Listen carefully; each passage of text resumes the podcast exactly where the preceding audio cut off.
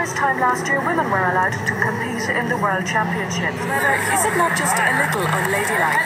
I don't see that it's any more unfeminine than a lot of other sports. It was very much unrecognised how skillful some ladies can be in, in, in the game. There's just no skills competition to show how good they are. As a team, like we're not asking for much, only respect at the end of the day. Why rugby? Why any sport? You're not that. I thought they were all very nice girls here in, in Wexford. Oh, you are only girls. These aren't fast. These aren't tough and all.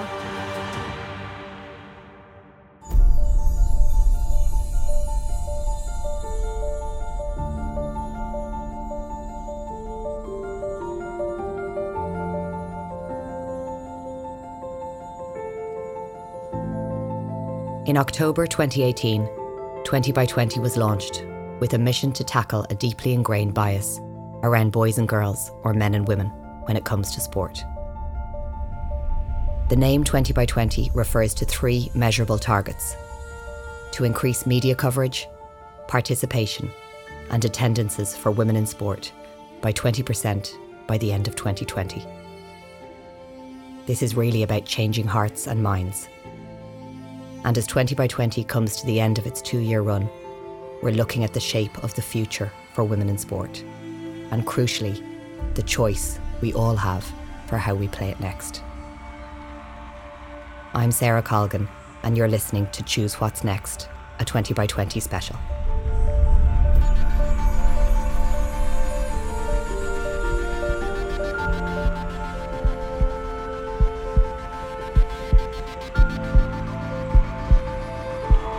As you can imagine, Claire, the party has already started here in Croke Park as Dublin celebrate their very first All Ireland Ladies Senior Football title.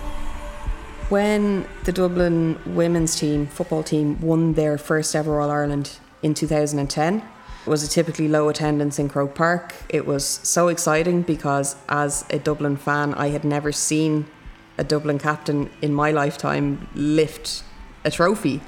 Two teams in search of a first ever title, but in the opening minutes, only one of them was in this game. When the women won that All Ireland, there was no hysteria around it that you'd been accustomed to seeing when men's county teams had won All Ireland. So the big build up coverage in the paper and on the news, the up for the match on the Saturday night, all the TV coverage on the Sunday, all the news coverage after, the team hotel where you're interviewing the player, the match, and the captain, and then the Monday morning, the hospital visits and the homecoming.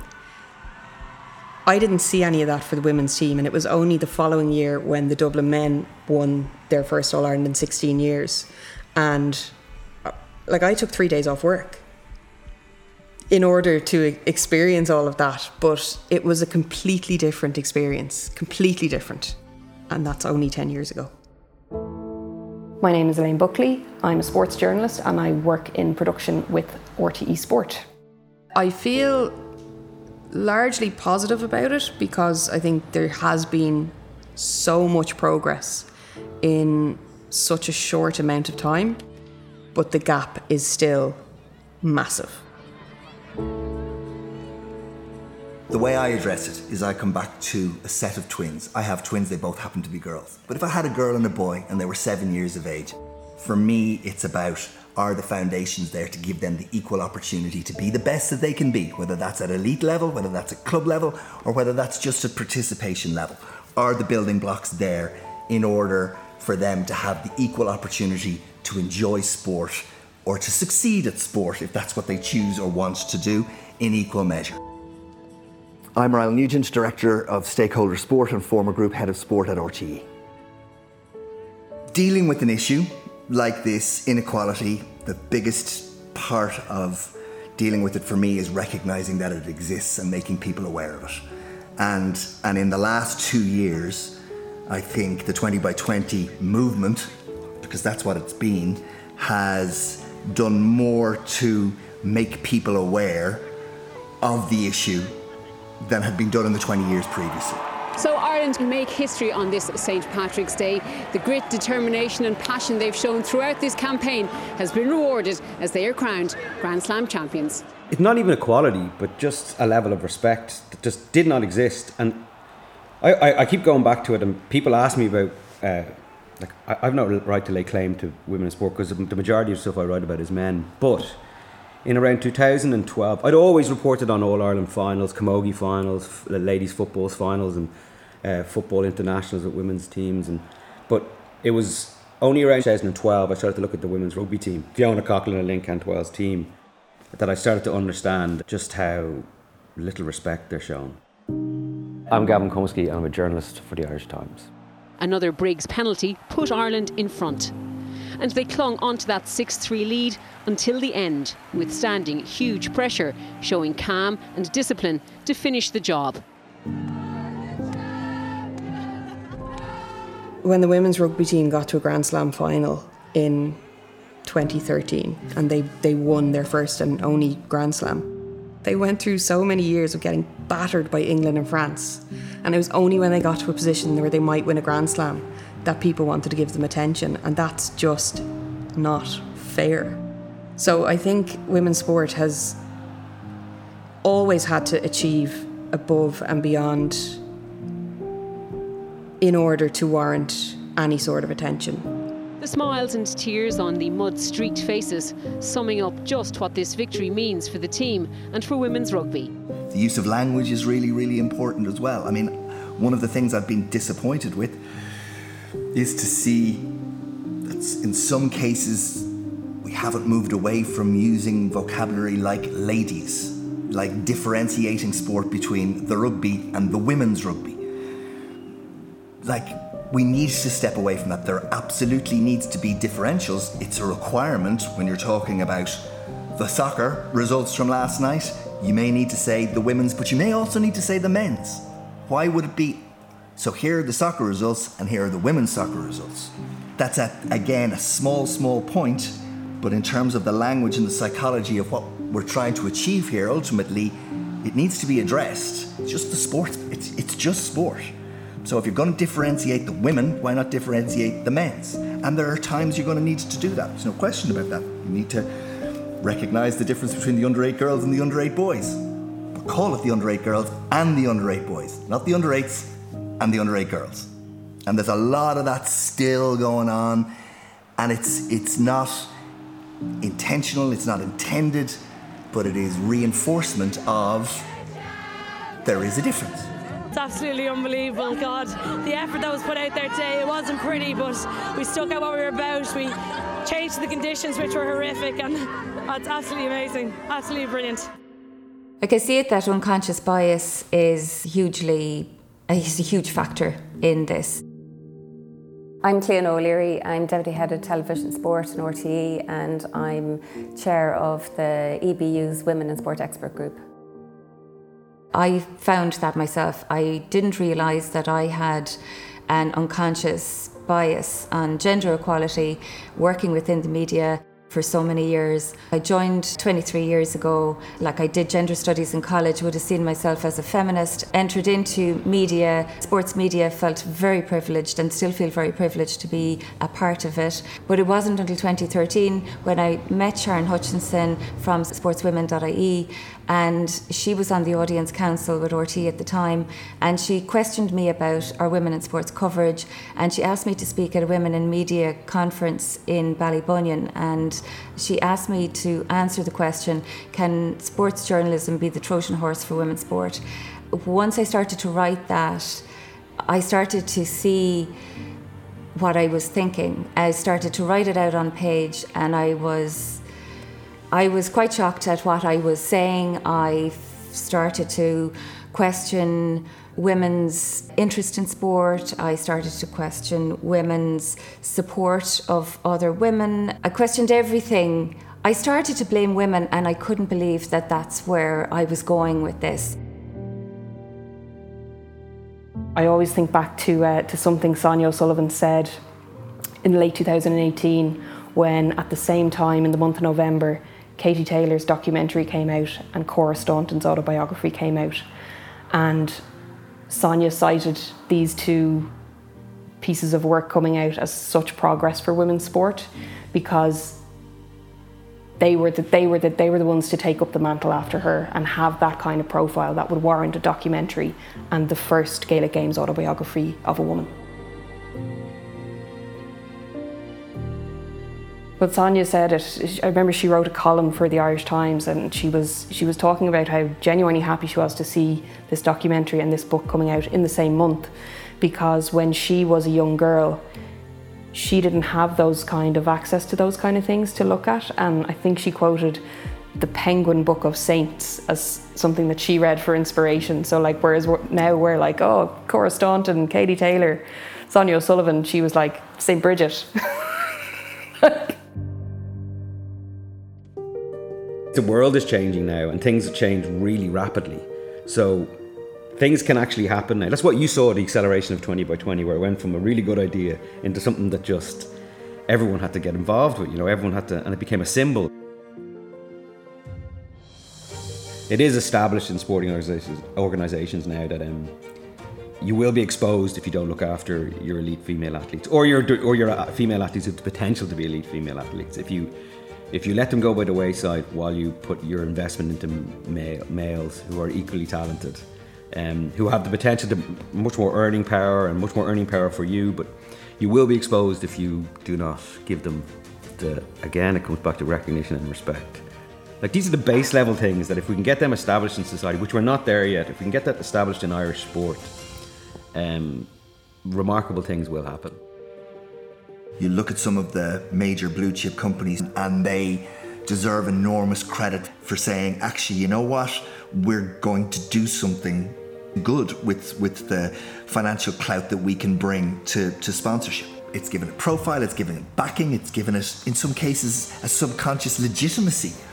And, and when you see a well known whether it be an iconic brand or, or, or a brand that, that, that simply exists in the, in the day-to-day activity of, of, of all of our lives, engage with a national, local, whatever it might be, team or individual, and they happen to be women, that's just reinforcing it. it, it it's what it's what I guess as boys we always saw. It was we had the shirt with the whatever the company was on it, and, and that was a badge of honour. For me, the women's hockey team has been transformational on a number of reasons. Number one, they were really excellent at what they do, but also they were really articulate, intelligent women who were able to tell their stories. They were not afraid of engaging with social media or giving interviews during the tournament. we all felt that we knew them by the time they got to the final. This is what silver means. Ireland's most successful field sports team, runners up in a Hockey World Cup that they blazed a trail across. This team had never, they, they had missed out in Rio in the most heartbreaking fashion. Again, nobody knew about that. But then they did qualify for their first major tournament after so many years of trying for these same players. They got to the second World Cup final and nobody knew that they had qualified. So that I, I just remember being really angry about that on the day because that that's that's the big change that's needed where you're recognizing people qualifying for tournament as a major achievement because it is and then people know, oh, right, so that's going to be happening next summer, and they start to factor it into their thinking. The team faced the best in the world, the Netherlands winning their eighth title, Ireland their first silver, in a stadium that was a sea of green. In following that, that particular team's journey, one of the saddest things that I've ever seen was when they didn't qualify for the Olympics in Rio because core, the core group of players that now have World Cup silver medals put their lives on hold for three years in a bid to qualify for the Rio Olympics. And at the forefront of that is a woman called Megan Frazer, who was is a former captain of the Irish hockey team. Megan is Ireland's ask anyone involved in hockey who is Ireland's world class player, and it's Megan Frazer. She's the greatest hockey player that this island has ever produced, bar none. And the standards that she brought as captain and standards that she brought to the pitch to facilitate those playing around her put them in a position where they were on the brink of qualifying for the Rio Olympics. They were playing China, who were ranked 12 places higher than, than them at the time. It went to a penalty shootout. In the shootout, her being captain went last and she hit the post. That was it. It was over. Like, I actually get emotional thinking about it. This tournament was a staging post for Irish guts and skill, and a team that covered themselves in glory and won the hearts of the nation.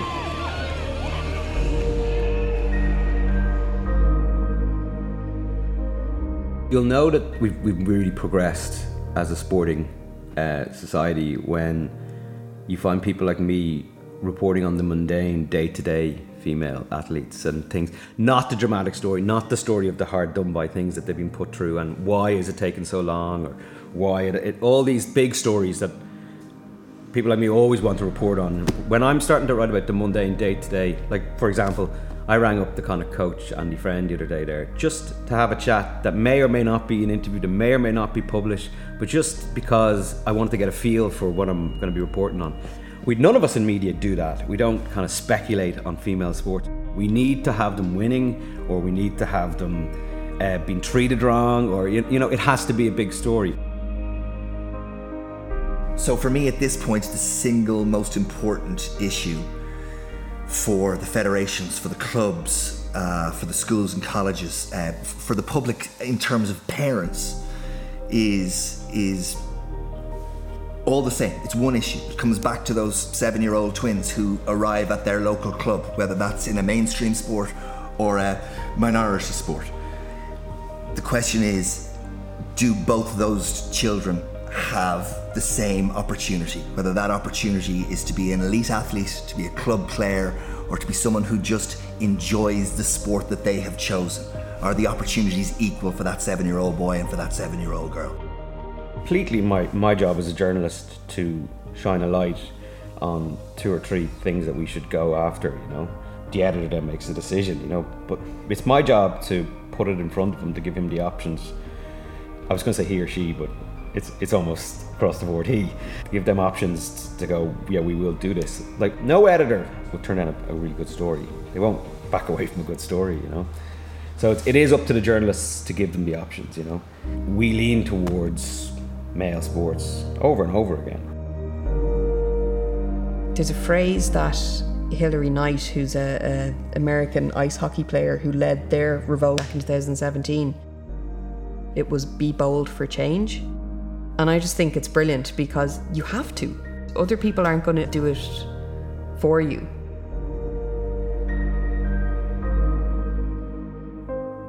Sometimes all it takes is asking a question. Big things can come from asking a small question. People need to realise the power and the potential that they hold themselves. What is incumbent now is on all the stakeholders who have been galvanised, who have been focused on trying to right the wrongs of the past, about those that have tried to put the foundations in place for now and for the future. It's incumbent on them to continue that great work you have to check yourself. You have to ask yourself is what I'm doing equal? There's always going to be a lack of funding, there's always going to be a lack of, of, of everything being perfect, but it's got to be a lack of everything perfect for both those seven year olds. If you are in a cycle where you have done anything pretty much the same way consistently for a protracted period of time. The only way to change that is to ask questions, whether they're questions you ask of yourself, whether they're questions that the team around you ask of you, or whether they're questions that society at large force you to answer. And, and they can be the smallest and seemingly most insignificant questions, or they can be big strategical thought processes and, and, uh, and, and, and opportunities. But the requirement for individuals and collectives to sense check themselves when they fundamentally want to drive change and they want to make things different from the way they have always been. The only way to do that, the only way to do that is for questions big and small to be asked. For me, equity is about treating men and women according to their needs the needs that women have at the moment are far greater than the needs that men have. Brands invest, you know, huge amounts of money in sport. You know, they have the ability to be able to say the money that I'm putting into this needs to be split equally. They have an ability to be able to influence federations. They have ability to be able to influence media coverage. Like they have a lot of power. They are deciding where they're putting their investment. Same for media as well. You know, it's the same for federations, you know, coming in to talk about sport. They can also say their female athletes are very important to them and their ex- the exposure of the female athletes within their federation is is a really important aspect. Everybody who is involved in sport has the ability to be able to influence people that they're speaking to. I feel like we're past asking questions. Uh, Like I'm talking about protest. I think it's the only way you can actually get change. And we've learned this in throughout society forever, and we're seeing it all the time now in America. But for women's sports to get where they want to go, it's going to have to be protest. When the attention is on them, they're going to have to point out the glaring inequality that's happening in their sports. And that's not an easy thing to do. I think the generation that comes now, the teenagers and the people in their early 20s now, they realise that you have to be more than just an athlete if you want to kind of bring your sport on to another level. If you want to make real lasting change, take advantage of the spotlight. That's just that's just the reality today. Like when a sports CEO came in to speak to us about the coverage of his sport, he actually came and started to speak about the women's game with much more interest and push than he did about the men's game, and that had a big impact on everybody around the table. So it is really important. People in my strong positions use their influence around this aspect if they see it as important for their federation or brand or, or media organisation or whatever. Like I think every stakeholder is really important, whether they're it's education institution, whether it's the government, whether it's the sports federations nationally, internationally, media and and sponsors. Like we all have a really important part to play and every one of us needs to look at what we're doing to try and change the landscape. What are you doing and why are you doing it and what could you be doing better? Is awakening some biases in all of us and making us aware of what we're doing. And I think it's really important that continues. And I think that has been a big part of what 2020 has done for all of us. We could be leaders and drive this as a small country. So the more of us that come together and build a network that's wide ranging, the better it'll be for everybody. It's easy also to use the words like stakeholder, pillars. Every one of those is people involved in the sports industry who have the power to make decisions. It's going to be incumbent on every person involved, whether you're a volunteer at your local club or whether you are the CEO of a commercial or sporting federation every decision you make is going to have an impact. And I would love if 20 by 20 was still, or or some form of movement was still there in order to ensure that this doesn't fall off the side of a table. Touch wood, things will settle down, and some form of old normal will return, and and then you just hope the momentum hasn't been lost. As 20 by 20 says goodbye, we know that the final part of the movement's legacy is to communicate that what happens next is in each of our hands. As parents, as sports fans, as anyone who's part of a club or a school, or anyone working within the media, across the sporting governing bodies, or for a commercial brand. By all asking questions of society and of ourselves, we can change the future for women in sport.